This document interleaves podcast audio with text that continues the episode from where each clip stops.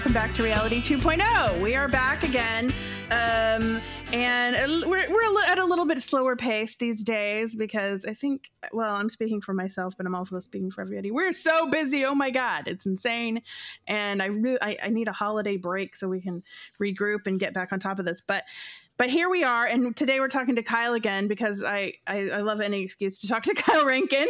and Doc Searls is also here with me, and I am oh yeah, I'm Katherine Druckman. I don't know if I ever even say that, but but yeah, here we are, and we're and we're we're. I think this this one is going to be an interesting one, in particular for me because I, I just got back from KubeCon. I uh, that was my first KubeCon ever, so we can talk about that in a little bit, but but um, I have I have a lot to share. I talked to so many interesting people, and oh, I should plug that by the way. Um, if you're interested in hearing those conversations, you can hear them at the Open at Intel podcast. I will be releasing those over the next few weeks. But yeah, I talked to some really just deeply fascinating people doing really really interesting and frankly important work in that space. And Kyle is get kind of diving in. Spoiler alert, I don't want to give away too much, but Kyle's diving into the world of the Kubernetes. And Doc and I honestly have had a lot of conversations about this cloud native uh, cloud native landscape over the years. And so I think this is going to be kind of interesting to revisit. I remember years ago, Doc and I you, you and I had this conversation um, where you're like, you know, what is all this? They're, they have this this landscape uh, infographic, right? Yeah, yeah, that was, and the, it's just uh, gotten bigger and bigger CNCF, and bigger and bigger. Cloud Native, something, mm-hmm. something. The and Cloud it's, Native a, it's a Linux Foundation thing. Oh, Siri's your, talking to me. There's that your Siri watch or something. Yeah, thinking you're talking. Yeah, yeah, to. but that's that smart AI stuff going on, right there. I know. Yeah, yeah. yeah so yeah, the cloud native computing. Yeah, and, and, and they had this landscape where you and you go. It's, it's Ellen. Well, we'll put it in the notes, but I think it's a LNCF dot something and but yeah. it began I, I, I first saw that um oh gosh back in 17 maybe 18 might have been even earlier than that when it was all about 5G it was all about what was going to go in little local clouds that were near endpoints in 5G and because uh, the the fantasy about 5G in that at that time or at least as I was told at that conference at that time and it may have changed before since then. But I did read. I, wrote a piece of Linux Journal about it. Uh, yeah. Uh, was was was that um, you're going to lo- locate all this compute? yeah, close close to people, but I don't think it's anywhere near that anymore. I think it's something else. The whole thing is different. Yeah, no. Well, so the, here's the my per, my perception of it as somebody who's worked a little bit in that space and then who just who observes it. Um, you know, software is complicated. Not want to oversimplify, but yeah. software is really complicated. The way that we make software has gotten more and more complicated, and you know, the the the steps from a developer to production are many, and all along that process of getting an app from from your from yourself as a human writing code out into launching it into this um, into a pod somewhere is very complicated and there are a lot of options along the way and so that landscape attempts to kind of decode all the various places where you might use various solutions um, that said it is immense and can be confusing which is the starting point for many many conversations that i have with people in that in that uh, in that area. So anyway, so Kyle, tell us a little bit about your experience in the last few weeks. What what, what are you doing? I does it have anything to do with Universal Blue? Um, a little bit, yeah. I mean, that sort of, I mean, which is separate and independent, but in a way, I guess it's connected. So, yeah, Universal Blue, like uh, uh, George Castro and, and team's project to bring cloud native technologies to a desktop environment. I really do believe strongly it's the future of the desktop, and I've been using it on a on a, a machine here for many months now, and we have loved using it. Uh, but I mean, it, so it's interesting in the sense that you apply all of all of these technologies and workflows that people are, have been using for a number of years in the cloud to a desktop, and what does that look like? And I know that there's been a lot of interest, even at KubeCon. I heard indirectly from people who you know were very interested in what and what this uh, framework can do for a desktop environment. But uh, for me personally, outside of that, one one of the extra nice things about it is that it's also because it's it's a desktop made with uh, sort of cloud native philosophies. It also the developer version of it is very useful if you want to do cloud native development because it includes all the tools out of the box to do things like spin up a, a local Kubernetes cluster and launch pods on them and do all that stuff which makes it a really good learning platform for someone who wants to learn Kubernetes. And I'm in the position now where where that's something that I'm getting ramped up on personally, uh, which is sort of like this interesting journey to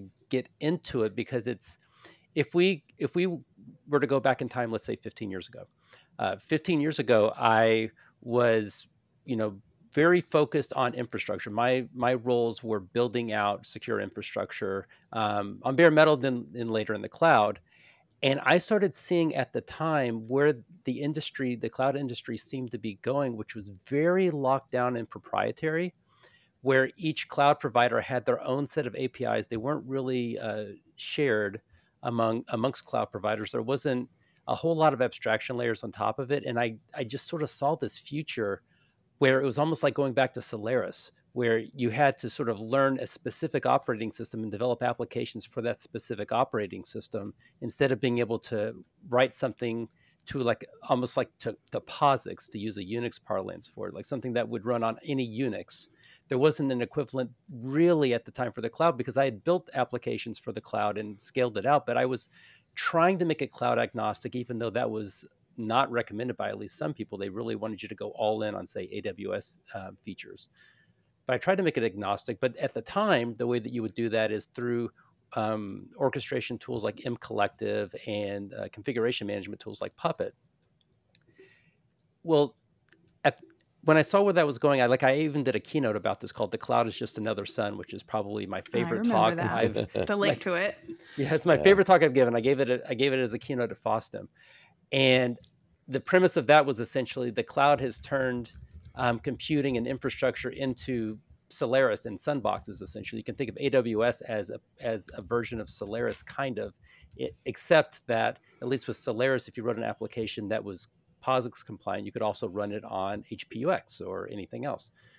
Uh, so, as a result of all of that, I I started thinking, you know, in the I didn't I didn't really like where everything was going, and so I started doing more and more security work and kind of pivoting more towards security uh, because I I really thought that in the next five or ten years, uh, a sysadmin, as it were, their job would be simply writing API glue code uh, for AWS, right? And like you know who's really good at writing API glue code with for with uh, to add business logic to an application developers. That's what they do all day long, and so it would it's not very hard for a developer to then make the leap of which API are they writing to? Now they're writing to the AWS. They're writing glue code for AWS instead of you know something some other framework. So I I wanted to abandon all of that and kind of moved more toward uh, security, and I did for a while. And and fast forward a number of years, um, join a company, join Purism, and then have been there for the last five years, six years.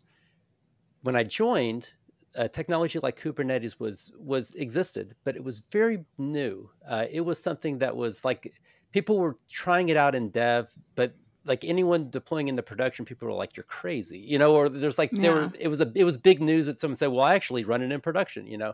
People and, forget how young it is, especially yeah. when you go to something like KubeCon that gets over ten thousand people you know all you know about this there to converge to talk about this technology and it's what less than 10 years old. Yeah yeah i mean like for example i remember going to scale like six years ago and it wasn't that there weren't talks on kubernetes it was just it was like a it was very brand new. People were saying here's this new technology that we're trying out and it can be useful for these things but it's really not ready for prime time so then i joined a company and the last couple the last you know five six, six years i've been there and that company its use case it doesn't need kubernetes. It doesn't need that scalability that that orchestration for a very basic e-commerce site. It needed just basic tools uh, that you would like old school web deployment kind of stuff. So as a result wasn't exposed to it there because we don't need we didn't need to use it. And i'm not the kind of person that automatically just uh, uses a tool because it's popular you know it has to make sense for the company so then I come out of there and look around, and in the last six years, every other place uh, that's doing normal web app stuff instead yeah. of doing a combination of maybe some people are using Kubernetes, maybe some people are doing other stuff. Every it's like taken over, right? Like that's yeah, yeah. the way that if even, you have even I've app, worked with Kubernetes. I know. yeah, crazy. exactly. And you so can't it's help like, it. yeah. Yeah, and so even though in the past I had built basically before that, if you were a sysadmin or building infrastructure, you would we all built stuff like that that did similar things. It's just we had to build it from scratch using different tools, right? and so now there's sort of a, what's nice is now there's a common language i guess a common set of tools that now everybody knows a common abstraction layer that now takes away from the it's almost like a posix layer on top of unix for cloud providers right because you have this they all all the major cloud providers can support kubernetes and so you're it's you're back to that situation where you can write an application in this case not an application a full web stack a full right. infrastructure a stack. developer platform yeah, yeah you can de- do a whole platform with this abstraction layer and it will it's compatible with whatever cloud provider or bare, bare metal you decide you know so now the cloud providers are like picking between solaris aix and hpux or whoever uh, but they all support this as long as you write it to this compatibility layer then it runs on all of them right which makes sense so anyway yeah so the last so all that to say um, over the last couple of weeks i've been doing a deep dive into uh, ramping up on all of that. You know, set up my own clusters, and deployed apps, and and doing all that stuff, and and just like I said, learning all of the technology. Um, and I've really been enjoying it so far. Uh, like I said, it's it's nice to see a lot of the stuff I in the past have implemented, but implemented from scratch myself with other technologies, all being taken care of in something that not just me and my stack knows, but something that everybody's kind of universally using. So you mentioned you mentioned George Castro, who is um, these days one of my absolute favorite people. By the way, I hope he's listening so I can tell him that. but yeah, so George is cool, um, and he. Hold on, I'm looking up. Where is the damn Bluefin? Project Bluefin is the. I think it's bluefin.io. Project, project Bluefin. Bluefin.io is something else, but there's yeah. Project Bluefin io that you need to go check out. He he just launched this. This is Jorge. Um, uh, yeah. It's George, or but George. yes. Oh, it's George. Yeah, I, I there's a whole Jorge. thing apparently he does about how it's not that, but it is George. um, oh my god, it's like taking forever to load. This is awkward. I guess I'll be editing right here. Why is Project Blue? I it's not loading. Anyway, if I were to get it to load, I'm getting, I'm getting tuna when I'm trying to do some quick searching here. So Project Bluefin.io. I literally I have it on my suitcase. He has really cool stickers. Okay, well it's not loading. Anyway, it's about it's dinosaur themed and it's very cool. Um, well if I can't pull it up, I feel like I for sure can't speak to it. What the hell? Ah, here it is. Um. So yeah, so George has has recently released Project Bluefin.io, which you, everybody should check out, and I will of course link to. But um, but yeah, it's kind of this like next evolution in um well everything that you just mentioned frankly kyle. It's this kind of like next evolutionary step in what you're uh, you know the, the future of of how we use linux i suppose. Um anyway i mention it only because i wanted to throw out there before uh, i would be remiss in not mentioning that i want to get george here to talk with us about this. So anyway that's why i throw it up out there. I think maybe our next episode, we all come back, we get George on, we yeah. nerd out about Project Bluefin. I think that'd be awesome. Yeah. Yeah, I think that'd be awesome. Anyway, so carry carry on, carry on. So have you have you played with uh, what what exactly what does your local uh, environment look like right now in yeah, all of your exploration? Yeah. So at first, so I started with just uh, a standard uh, local single node cluster on my machine that's running Bluefin, actually using Kind, uh, which mm-hmm. is for people listening, that's a one of a number of different tools that makes it very easy to automatically set up a cluster on a local machine for local development purposes. It automates a lot of the process of setting up Kubernetes uh, on your local machine. So I started with that and followed some, you know, basic tutorials, launching, you know, launch your first app, launch a WordPress cluster, you know, do all those sorts of things uh, to kind of get a sense of it on one app. And that that was, you know, enlightening and interesting because you're just learning a new tool set and the new and the commands to introspect an application compared to what you might do in the past. And more recently, what I did is I'm I'm building a separate uh, like long-lived Kubernetes cluster uh, locally, like on my home network, uh, because I I already have a large home environment where I'm, you know, I host quite a few things both here and then I have it. I have a server co-located uh, that's running just old school standard, you know, LAMP stack type stuff, like standard Linux services, the, the old fashioned way, not even using containers, you know, just local stuff. Um, so my my midterm plan is to actually is to even though it's overkill, honestly, it really is just sort of like just for the sake of learning stuff. Uh, it would be overkill, but I, am planning on migrating everything into Kubernetes, running locally on a hmm. cluster.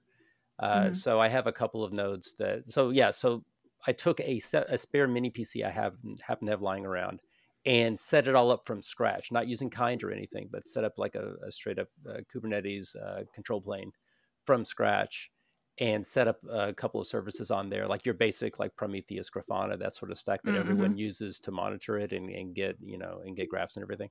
So that's all running, um, and then and then going through different guides and just kind of getting the feel for launching all the standard stuff that I've launched a million times before on in, in other approaches, you know, in other ways.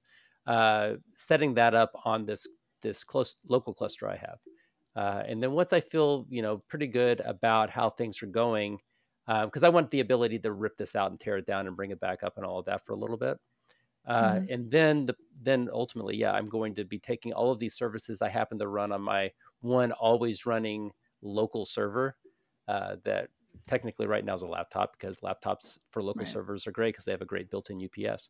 But uh, uh, yeah, so probably start migrating things over to that, and maybe, and then I then at that point I need to decide whether I want to do like a multiple node cluster, and I'll probably set one of those up separately just for the the the fun and learning experience of doing that. Uh, although most of it you can do sing- on a single node, but anyway, yeah. So that's kind of what I've been doing with it so far. Um, and my, like I said, my midterm plans are to start moving all of my personal services that right now are running, like I said, the old fashioned 2004 mm-hmm. way um, into Kubernetes just for just for fun and games. That sounds fun. Um, I, am wondering. So when you when you kind of decided to, that you needed to dive in here or wanted to dive in here, um, what was the most useful thing to you in getting started? Like, what did you did you how did how did you go about your learning process? I guess is where I'm going with this. Yeah, well, the first thing I did is I asked, "Hey, George Castro." Um, yeah, well, that's a good start. Not gonna lie. yeah, it's like I was like, you know, there's 50 different guides out there. Are you know, traditionally in the old in the olden days, if you wanted to ramp up on a new technology, like let's say we're going back to like 2001. All right. Uh, if you wanted to ramp up on a new technology, you would go get the O'Reilly book on the technology and read it, and and then you'd be ramped up on it, right? right? And so, but that's not necessarily the way things go these days, and not with necessarily with every technology. And so I decided to, I was like, hey, so I decided to ask George, hey, you know, if you want to get ramped up from scratch, because I also want, I don't want just the, I, I never really want just the surface. Here's here, I've done a couple of things I'm done. I kind of want like a comprehensive foundational knowledge of something when I'm learning it. And so uh, a lot of guides online can be incomplete. You know, they just sort of do a how to and then they stop because it's harder to write something that's comprehensive that covers all the bases. So anyway, I asked him, and he sent me a couple of things. He sent he pointed me to a section of the official docs that are worth going through just to explain the nuts and bolts of things in administration stuff. And he pointed me to a guide which I will um, actually I will share with you here uh, so you can have it and you can post it in the notes. That is a like an hour long video that's also accompanied with a, a very extensive blog post that goes over one person's sort of full tutorial and it goes into more detail on things like using helm and, and spawning basic mm-hmm. stuff but it gives you a sense of like how you know kubectl like how those commands work and right. the basic stuff you do all the all the standard stuff and it gives you sort of at the end you have functioning things uh, that's always nice to have that you so you can poke at it and stuff and it's it's it was it's built to run on your local instance so for example my my bluefin developer experience uh, laptop or computer i have here I could, could just follow these steps guide, you know, step by step, and I didn't have to install anything extra. It just sort of worked, which was nice. So I just start started with that, and that gave me a foundational, okay, very scratch the surface kind of know stuff. And then I went through the official docs, and and also the best learning experience I had was trying to set it up on a independent PC, not a cloud instance, because half the work's already done for you. If you're just, I'm going to go to you know Google or AWS or something, and because they're they're setting up the control plane for you. So I wanted to do that myself, and so I had a spare machine, and so setting that up was was a real eye opener because half the guides out there are wrong in different ways, or at least they're they have errors in in the setup and so as a result, I would start doing things and it wouldn't work, which means I had to then debug and troubleshoot, which is the best way that you learn anything. It's almost a blessing if an online guide doesn't work or has a mistake, because then you learn more because you have mm. to learn how to find out how to get logs for this various thing. It could be this, it could be that. How do I tell? And then you have to do more research and figure out how to, how to poke and probe a cluster in all the different ways that things could go wrong um, and in some cases, was, these were networking issues, maybe, or load or resource issues, maybe. And so I had to, you know, diagnose all this stuff. And so, great exercise, frustrating exercise, but great exercise as far as learning things is to have the the steps you're following in a guide not work. Um, finally, found a guide that did work uh, after learning a lot. Uh, but but yeah, so that was sort of like my my my process. And now at this point, I'm at the point where I have a, a good basic foundational knowledge of how to administer Kubernetes. You know, not like this the levels of deep knowledge you would have if you've been running in production for for years or whatever, obviously, but enough that com- combined with what I already knew about administration, it all makes sense. It all kind of flows, and so now it's just a matter of mapping how you would do things in some other framework to this. And so the next the next thing I'm doing, other than just going through other standard documentation and making sure if I have any gaps um, that I that those are filled in is I'm just going to go through, like I said, pick services that I already know and love and use, and then start moving them over uh, so that I can uh, something I know deeply. I can see the comparison, I guess.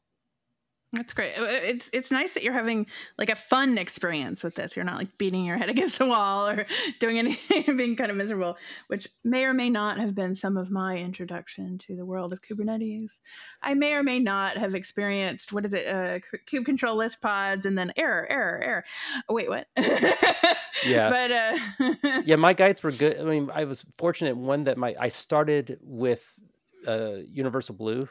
You know that helped a lot because or bluefin i mean uh, because i started with bluefin developer experience mm-hmm. and had all the tools already installed i could just start with run following a guide that just worked and so i could get the sense of it and what it looks like when everything's good so that then when i went to my own computer my own server and things didn't work i already had knew sort of what it looked like when it worked and so it was even though it was frustrating it wasn't as bad as the very first taste of this was everything's broken you know it was the second or third yeah. taste was everything yeah. broken. That's awesome. So so yeah, this really you know it, as I mentioned, you know, at the beginning, I, I had a lot of conversations with people right over the last week, and it is kind of amazing to me how how mature the community has become in again less than less than 10 years i think the first release was in 2014 of kubernetes and now there's this massive, yeah. massive ecosystem. Most of the world seems to depend on it in some way. It, I mean, that may be an overstatement, but I, I can I can source. Uh, I, I, can look at I can look at Wiki. I'm so I'm so dim on this. I'm, I'm not a good contributor, but um, I can at least read in the um, in the Wikipedia article that says it's it's written like an advertisement, but seems to be accurate otherwise. Uh, that Google thought it up and, and started working on it in 2014. Actually, a bunch of engineers did there and then uh, they worked with the LF to create the uh, foundation which runs it now. But well, it's here's, I mean, but but contributions to it have gone up and up and up and up, and the the landscape, by the way, is at um, landscape.cncf.io. And it's really interesting because the Kubernetes part of it has grown enormously. It's like the biggest square on the page, which it didn't used to be. So go ahead, uh, Kyle. Well, I was just going to say, I, I mean, I would really liken it to, uh, it feels to me like taking the long view of my whole experience using you know, open source software and, and running Linux forever, uh, and in particular running Linux servers, it really feels like, uh, like the reincarnation of Apache from mm, okay. like what Apache did in the late 90s where if you if you go before if you like and this is all covered in, extensively in um, oh, what was that documentary? Why am I blanking on the name of it? You know, the documentary that talked about the dot com boom and how that impacted open oh, source. Yeah, um, I know the one you're um, talking about, but I don't remember the name. Kind of, yeah. Yeah, it had like it's talking about like VA Linux and and that sort of successful IPO and everything that spawned off of that. Um, killing We're all here. googling it right yeah. now. I know. Yeah, Actually, I'm ducking it. There's Beyond a Bubble with Frontline. No, it's not that. No, no this was like in the, this was like Revolution the, OS. Revolution OS is That's the one. It. Yeah, that's it. Yeah. So, Very good. So if you were to watch Revolution OS, this it does a good job of. There's a particular section. It, it builds a good groundwork of a couple of things. Then it gets near the near the middle or end. It, it starts talking about the history of Apache and Apache's impact on Linux in particular and open source software in general and the enormous impact it had, which if you weren't there at the time, it's hard to appreciate. But before that time, there were a couple of web server so- pieces of web server software you could run, but for the most part, and and this was when having a web server was incredibly important, and a lot of them were running on Sun hardware with the Solaris right. OS right? right? And if you wanted to have a web server, you were running probably Netscape's web server. There's a couple of others, but you're probably running Netscape's proprietary web server on a uh, on Solaris. And then Apache comes out, and sort of the power of Apache was that one, it ran it it allowed you to do a couple of things like having virtual besides the fact it was open source it allowed you to, to host more than one website on one physical piece of hardware which the uh, which Netscape's server didn't do. So you could have you know foo.com and bar.com both being hosted yeah. from the same physical hardware, which made and IBM deal, had WebSphere, as I recall, and it was even more proprietary and yeah. Uh, and so what yeah. this did was you were kind of yeah. it provided this environment where you could run on this expensive Solaris hardware, or you could get a similar amount of you know power out of these really cheap one use servers running linux like these br- non-brand name generic cheap linux servers. And that i would argue more than almost anything else led to linux to sort of taking over the data center was the fact that you had this combination of not simply like a lamp stack which was which was a later on kind of thing but just the just the fact alone that you could get a cheap one use server running Apache and it ran just as well, if not better, than running a proprietary thing on Solaris. But beyond all of that, you could also run Apache on, so once it started taking over, you could run it on Solaris. You could also run it on Windows. And it was the standard way that you started hosting websites. So everyone started developing websites for this service. And then you could host it on whatever OS or hardware you more or less wanted to at that point. And so I say all that to say, I really, I, I, as someone who is just now seeing, well, I've seen obviously seen Kubernetes the whole time, but looking at it from a from a viewpoint of someone who hadn't deployed it in the last five years to looking at it now, it really reminds me of that approach because it it did the same thing that Apache did, which is there's things that you have to do if you want to deploy an application at scale um, in the cloud and it abstracted all of that away to where you you find you once again don't have to care about which cloud provider you're using and do cloud specific things necessarily. You can develop your application in this cluster and all the self-healing and scaling and all the stuff you need generically and run it on whichever proprietary platform you want to run it on. Um, or homegrown you know if you want to run it on your own internal cloud or whatever you can do that too. So yeah it, it it, it has a lot of hints of apache uh, which was something that when I in when I was doing that Cloud is Another Sun keynote, I was sort of lamenting was what what will be sort of the Apache um, of the of the cloud. Uh, is there going to be one? And at the time, someone came up to me afterwards and said they thought, you know, they were saying, well, probably OpenStack, I guess. But but honestly, I think Kubernetes is it. It's yeah. The, you know, I, will I'll buy that. It makes sense to me. Um, yeah, it's yeah. Anyway. I, I, I keep saying like it's the greatest open source success story since, and then occasionally I've said Linux, and then occasionally I've said Apache. Other people actually threw out Apache, and so I've adopted that actually. And it's it's it is interesting to see just this um the the feel of being at KubeCon is like Linux World hundred years ago. Oh wow. Wow. If that, if that, I mean, if that I'm resonates, sorry I, I think it probably does, right? A, where was Cube? Where was KubeCon? It was in Chicago. Oh, God, I could have driven there. What do you know? Yeah, yeah. Oh well. Hmm. But yeah, it's um yeah, interesting. Very interesting stuff. As somebody who's not all that plugged into that landscape, or at least not anymore. I mean, I, I was a user of, of, a lot of these things um, for a while, but now it's I have a little bit of a different perspective, I guess, and and um, I don't know. It's it's just kind of mind blowing. But my sympathy is always with the people who are noobs, right? Ex- kind of people in your position, right? You may have you may have you know umpteen gazillion years of experience in other open source technologies, but here you are diving into Kubernetes as with fresh eyes, right? Yeah. And um, and my sympathy is is I think, um, again, as we've mentioned, the landscape can be so overwhelming. And when you dive in, especially when you're talking about actually getting something into production, it's there are so many different options at each step of the way that it can be a bit overwhelming. And I did actually want to plug um, something. Uh, so, so somebody I've talked to, I, I talked to at, at KubeCon, and I've talked to before. Um, her name is Whitney Lee, and she is one. She's delightful and fun, but she does a web series called You Choose, where they kind of pick apart different options, and I think it's it's so good because hmm. again, it's it's the, I think the the very essence of it is so overwhelming, and I think to have those kind of like um, people to kind of handhold you, you know, uh, through through this process. Like a, um, a, George, everybody needs a George in their life, or a Whitney, or or one of those hmm. things, you know, or one of those people to to uh, yeah. Anyway, to well, to help out because again, as it becomes a greater and greater success story, it it impacts more developers, more platform engineers. Um, yeah, and more and more people are going to need that kind of that need a guide through this this uh, kind of jungle like landscape.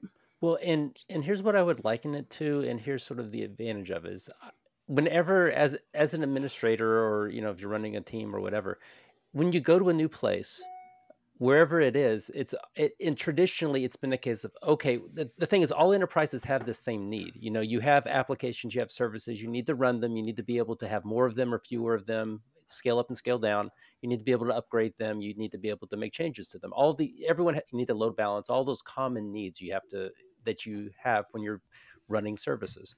And when you join a new place, there's always this ramp up time of, okay, well, mm-hmm. how does this place do it? And traditionally, it was, okay, well, there's a long list of different tools, but mostly it's a lot of in house tools. So if you went, if you were to go back 20 years ago, it's like, okay, yeah. how do you um, change configurations on servers? Well, we log into everyone individually and we, or whatever, right? And then, you know, maybe 15 years ago, uh, it was like, okay, well, we're starting to use maybe configuration management a little bit. It was the early days of that, but then there's a couple of choices with that. So maybe you're just learning, okay, which configuration manager are you using if you're using one, or are you doing an SSH for loop or whatever it is, right? Um, and then it started moving into orchestration tools and everything else. But but all that to say, like there's always a ramp up time when you join a new organization because everyone does things yeah. differently and has and has solved this problem in a different way. However, the benefit of this approach with Kubernetes is while everyone probably well, while every organization probably uses Kubernetes slightly differently, at least the core set of tools Right. and the core set of commands is the same kind of mm, yeah i mean yeah Kubernetes everyone part yeah yeah that's what that's what i mean the kubernetes part there's 50 other ways that like people might build containers and do all this other stuff but mm-hmm. um but the core administration tasks there's at least some common set of commands and common set of tools that you could use and common like once you understand parts of it it seems like it maps even though people might implement it slightly differently each organization does it differently it's not the yeah. same kind of differences as going to a place that's a puppet shop and now you're going to a place that's an Ansible shop or a Salt shop, let's say, right. where the the concepts are the same but the implementation is completely different. Now it's more like uh, the concepts are the same and a lot of the implementation's the same and there's some there's differences but it's a way shorter curve, I guess. I mean, yeah. in my case it's a I'm having to do a large learning curve going from scratch kind of except that these are all things that I had built in the past anyway just not using right. Kubernetes, right? These are all right, needs right, that you have, and so it's like, oh yeah, oh that's nice that it does that for me. I don't have I don't have to make the tool do it now or whatever, you know. Yeah. Well, the, the new the new hot, or one of many new hot topics is is um, you know sort of these custom. Everybody has a custom, fancy, very cool, uh, or not everybody, but um, a lot of people have internal developer platforms that are kind of easy. The aim being, of course, to make the developer's life easier and more productive, and you know. And, to be more productive and more efficient and, and fault tolerant and all of these things to get get things to to production. But um, and those of course are going to be customized to to the enterprise needs. uh, depending on what the team's needs are. But like you say, there is this there is a underlying uh, certainty, I suppose, if you will, that there are going to be certain pieces in there that everybody's probably using, like Kubernetes. Like, why would you not use, you know? So, yeah, that part is feels familiar, I guess. Yeah, well, and that's why you know to me it was worth worth the ramp up in using it because it's clearly not only has wide adoption, it pretty much anywhere you go that has a need to have a scalable web app uh, is going to be is likely going to be using this. And some other yeah. technologies along with it to spawn hosts to spawn the basic host and do all this and interact with their cloud platform. But this is a common denominator and so it's worth anyone who's still in, who's interested in like continual continual learning is if you don't know it already it's definitely worth learning. I mean there's there's always whatever the technology is or whatever the role is there are going to be people who have sort of dig their heels in whatever they learned around the time that they were a mid-level um, whether it's a sysadmin or you know DevOps person, SRE, whatever it is, any kind of engineering field, it seems like there's two kinds of people. There are people who are in this rapid learning phase early on in their career. Then they get to the middle phase and they're like, okay, now I kind of have some competence with this, and I'm about to be kind of senior level, and now I'm going to stop learning. Um, now I know what I need to know, and I've mastered this one thing, whatever it is. And once they re- achieve mastery, then they're done right and they don't want to learn anything new if it's a if it's a if you're talking about a software developer whatever the programming language was hot when they started learning is what they learned and they are not interested in anything new right like that's their bread yeah. and butter that's what they're going to do if you're an administrator whatever the frameworks or approaches or whatever that's what you learn then there's the other kind of person who realizes who's open to constantly learning new things because they realize that's what technology is and those people will look at the landscape and not necessarily like in my case I, i'm more of that latter category but i also don't just chase a trend. I don't i don't jump in and do something simply because it's popular. It has to actually make sense. Because um, there's a lot of over the years there's been a lot of popular yeah, yeah. things that have been garbage so it don't work. And so, also like there's a there's an argument for you know using a, an, a, an unnecessarily complex tool for a simple task. I mean there are, exactly. there are things out there that are not suitable for everything right? Exactly exactly. That's the other thing. It's like a, a, lot of times the reason that this for example kubernetes is complex is what it's doing is complex. And yeah. achieving this in any way would be complex uh, whatever method you choose. And so but anyway yeah yeah. So uh, so yeah if you are a person who uh, wants to continually learn as part of your career which i would recommend people be that way, whether it's you know learning of the Linux desktop and using the Linux desktop or servers or writing software, uh, then yeah, it makes sense to look around and see what's what's actually not just trendy but in pop in real use and has become standard. What's a standard, um, and learn that you know because it's it's it's valuable to know.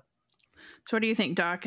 Have we have we nerded out I, I, I love all the nerding out. I love the nerding out. And I like I like anything new and hot that's cool, you know. So, um, and and so I'm sitting here just learning a lot in the course of it. So, I do yeah. feel like you would have appreciated the energy.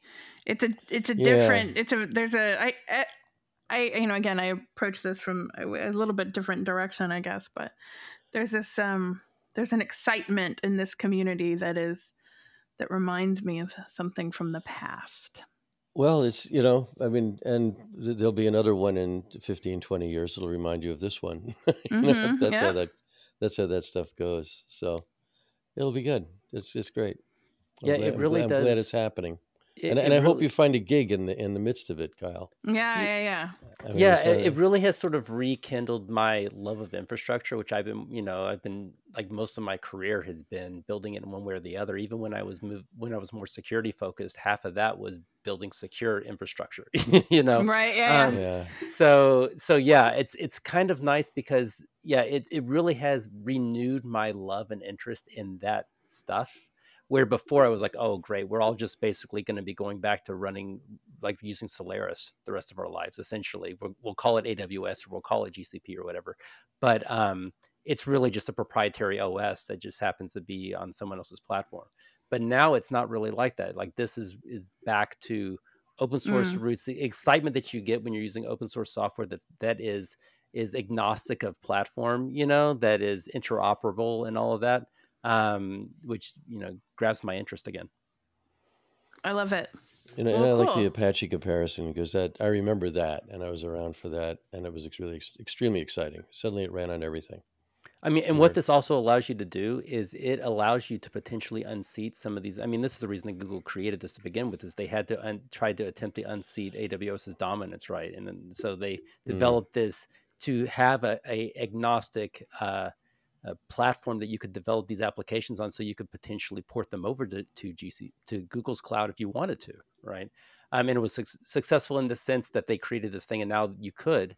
But what this also means is the same thing that happened when you have Apache exist on whatever OS you want. It me- it makes the low cost thing, um, the homegrown open source thing, potentially appealing. Like that's what made Linux adoption so wide was, oh, instead of buying this really going to this really expensive option, I could actually get the same benefits on my really cheap homegrown version.